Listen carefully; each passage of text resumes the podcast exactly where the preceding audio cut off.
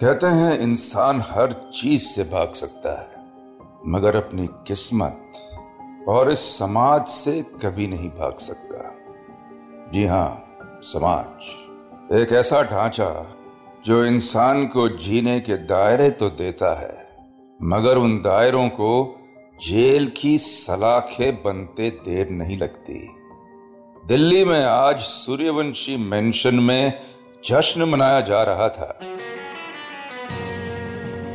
एक ऐसी पार्टी जहाँ शहर के नामी गिरामी अमीर आए हुए थे। पार्टी थी शहर के करोड़पति इंडस्ट्रियलिस्ट अश्मित सूर्यवंशी की। सत्तर साल के अश्मित की शादी की पहली एनिवर्सरी थी। इस शादी में अश्मित का बड़ा बेटा अजय और छोटी बेटी सारा भी मौजूद थे। जिनके चेहरे के भाव साफ़ बता रहे थे कि एक साल बाद भी उन्हें अपने पिता की शादी की जरा भी खुशी नहीं थी। आखिर बात ही कुछ ऐसी थी। एक साल पहले सूर्यवंशी परिवार की जड़ें तब हिली जब अश्मित अपनी उम्र से आधी उम्र की लड़की शालिनी से शादी करके उसे घर लेकर आया था। शालिनी पेशे से फिटनेस मॉडल थी और इस शादी ने ना केवल परिवार में, बल्कि पूरे शहर में तहलका मचा दिया था। कुछ लोग शालिनी को गोल्ड डिगर बुलाते तो कभी अश्मित को शौकीन करोड़पति का ताज पहना देते मगर शालिनी और अश्मित के रिश्ते के पाँव वैसे ही टिके रहे। मगर इन अफवाहों और बेजती की सारी कालिक अजय और सारा के चेहरे पर जाकर जम गई थी, जिसकी वजह से आज तक उन दोनों ने शालिनी को अपना मानने तक से मना कर दिया था। पार्टी शुरू हो चुकी थी। इस बड़े से हॉल में लोगों की भीड़ समंदर की तरह बह रही थी। दीवारों पर लगे अश्मित और शालिनी के बड़े बड़े फ़ोटोज़ बता रहे थे कि ये रिश्ता अपने आप में कितना मज़बूत था। मगर आज माहौल में कुछ तनाव सा था। शालिनी, जो आज बेहद खूबसूरत लग रही थी, चेहरे पर एक अजीब सी बेचैनी लिए घूम रही थी।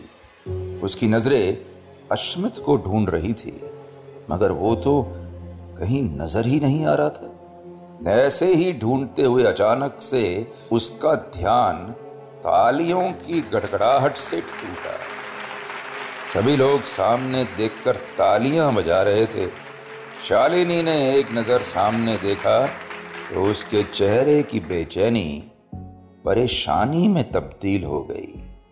सामने हाथ में विस्की का ग्लास लिए अश्मित खड़ा था। उसकी चाल में नज़र आती लड़खड़ाहट से पता चलता था कि ये उसका शराब का पहला ग्लास तो नहीं था। यूँ ही लड़खड़ाते हुए उसने एक नज़र शालिनी को देखा और एक गुस्सेल मुस्कान उसके चेहरे पर आ गई।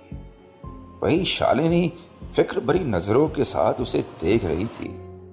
वो कुछ कर पाती, उसके पहले ही अश्मित ने माइक लिया और उसी मुस्कान के साथ कहा मरने ही तरीके हैं माय फ्रेंड्स या तो आप जहर खा लो, या फिर मेरी तरह शादी कर लो.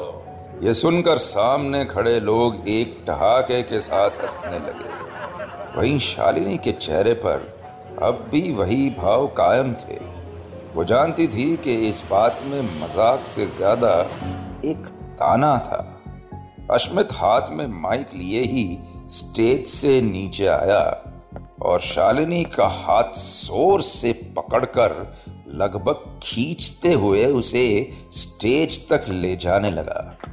देखने वालों के लिए बस पति पत्नी के बीच का प्यार था, मगर असलियत में अपने हाथ पर रश्मित की पकड़ से शालिनी दर्द महसूस कर रही थी। मगर फिर भी चेहरे पर एक मुस्कान लिए वो स्टेज पर आ खड़ी हो गई। बात को आगे बढ़ाते हुए अश्मित ने शालिनी को हाथ से तपोचते हुए कहा ये मेरी बीवी शालिनी मुझे पता है आप सब लोग इसे ही देखने आए आखिर ये है भी देखने लायक। हम्म, देखो कितनी खूबसूरत है। शी सो ब्यूटिफुल ये कहते हुए अश्मित ने अपने दांत भीचे हुए थे। इतनी भीड़ के सामने भी शालिनी ने थोड़ी हिम्मत करते खुद को अश्मित की पकड़ से जैसे तैसे छुड़वाया और दो कदम दूर जाकर खड़ी हो गई। अश्मित एक पल को शालिनी को तीखी नज़रों से देखता रहा।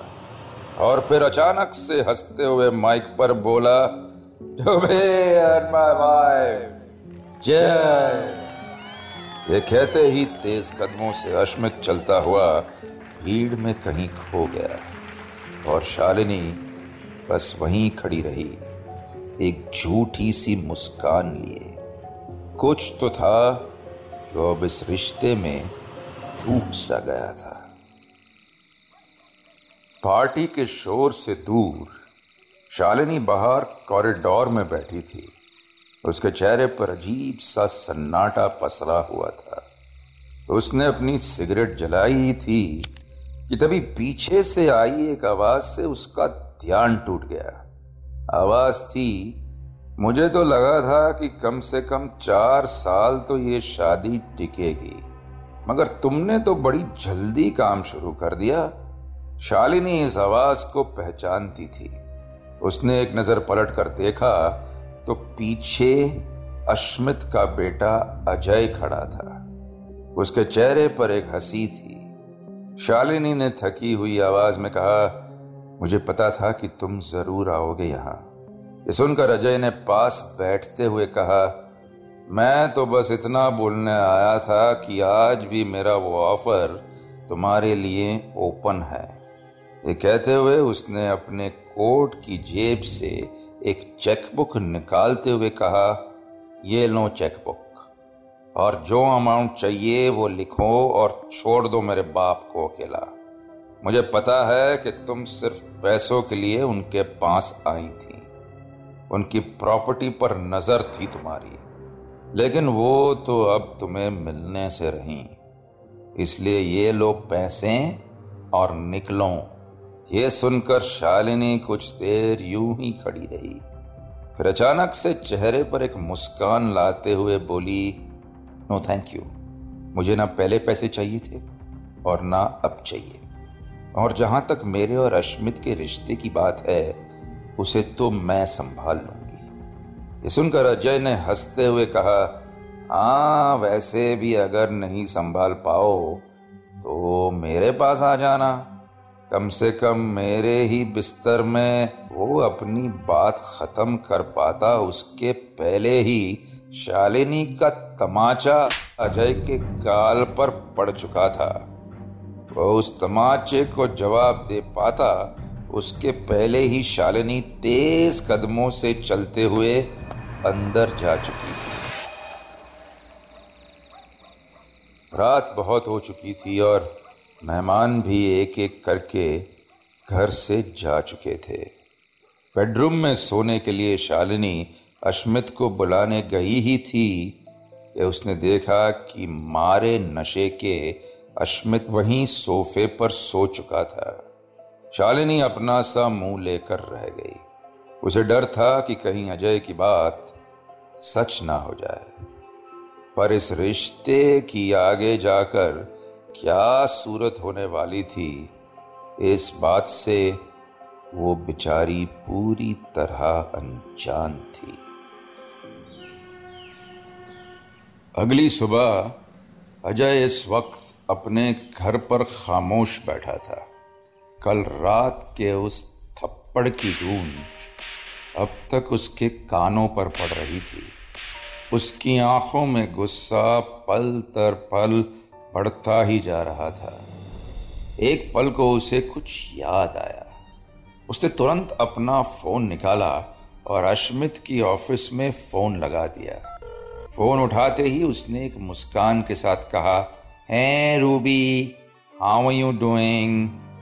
दूसरी तरफ़ से अश्मित की असिस्टेंट रूबी ने मुस्कुराते हुए कहा अजय सर, आप? अश्मित सर तो अभी बिज़ी हैं। कुछ ज़रूरी बात करनी है, क्या आपको? ये सुनकर अजय ने बात को हल्का करते हुए कहा, अरे नहीं नहीं, मैं तो तुमसे ही बात करना चाहता था।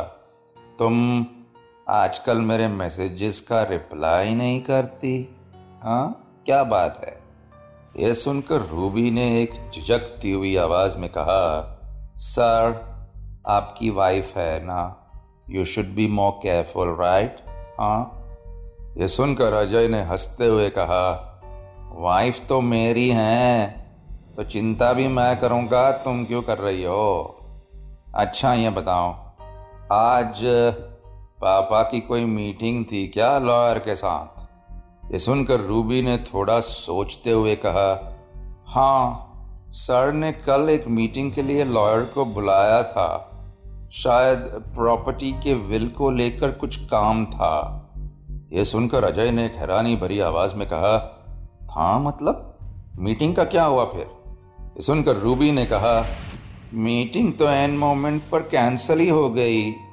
सर भी काफ़ी कंफ्यूज लग रहे थे किसी चीज़ को लेकर।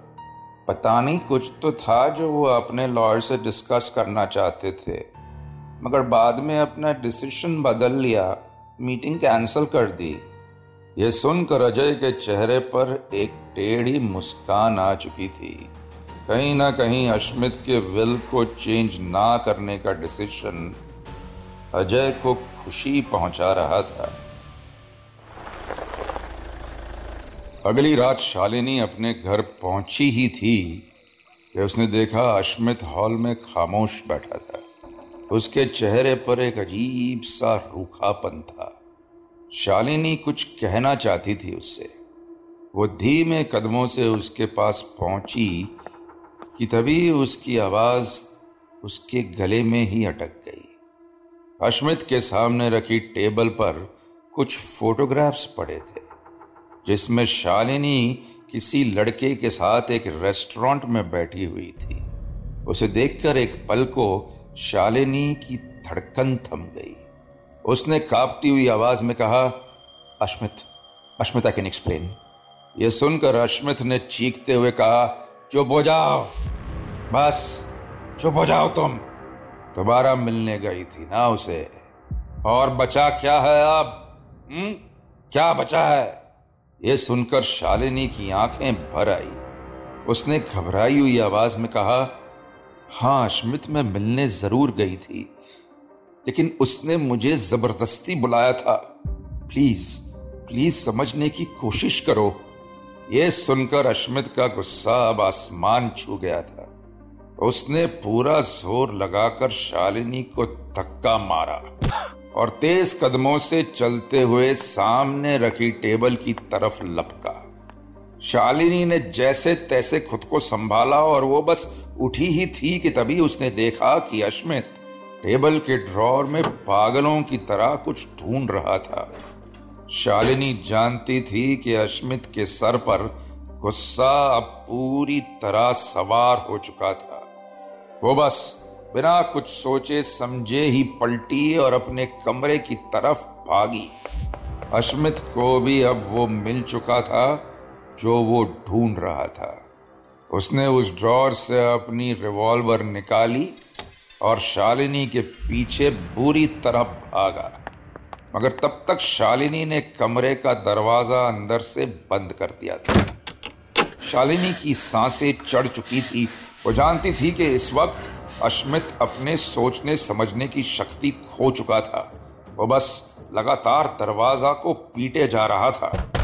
उसकी आवाज़ में गुस्से के साथ पागलपन साफ़ सुनाई दे रहा था जब उसने कहा, बाहर आओ! परेशान हो चुका हूँ मैं तुमसे।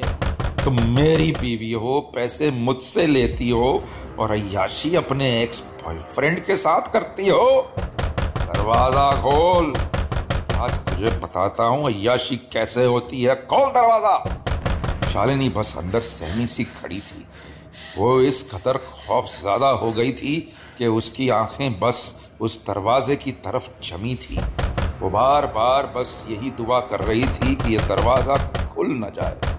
कि तभी अचानक अश्मित और वो दरवाज़ा पीटने की आवाज़ बंद हो गई। एक गहरा सन्नाटा अब शालिनी के इर्द गिर्द फैल चुका था। अब भी वो बस खामोश खड़ी थी, मगर इसके बाद दरवाजे पर कोई दस्तक नहीं हुई। शालिनी के कदम अब धीरे धीरे आगे बढ़ने लगे। दरवाजे पर पहुंचकर उसने कांपते हुए हाथ से डोर नॉब को पकड़ा। मगर जब तक उसकी घबराहट उससे पूरी तरह अलग नहीं हुई थी शालिनी कुछ देर ऐसे ही खड़ी रही। कुछ देर बाद उसने गहरी सांस लेकर दरवाज़ा खोल दिया। वो बस धीमे कदमों से बाहर आई ही थी कि तभी जो उसने देखा, उसे देखकर शालिनी के शरीर से एक पल को उसकी जान निकल गई। उसकी घबराई हुई आँखें सामने अपने ही खून में लथपथ पड़े, अश्मित पर टिकी थी और पास पड़ी थी उसकी रिवॉल्वर। उसे समझ ही नहीं आ रहा था कि आखिर ये सब सच है या महज एक सपना। मगर वो ज़्यादा देर तक यहाँ खड़ी नहीं रह सकती थी। अब उसके सामने दो रास्ते थे। उसकी नज़र सामने खुले पड़े दरवाजे और उसके पास रखे फ़ोन पर जा रही थी। वो यहाँ से चुपचाप बाहर जा सकती थी या फिर पुलिस को फ़ोन लगाकर इस मामले को कानून के हवाले कर सकती थी।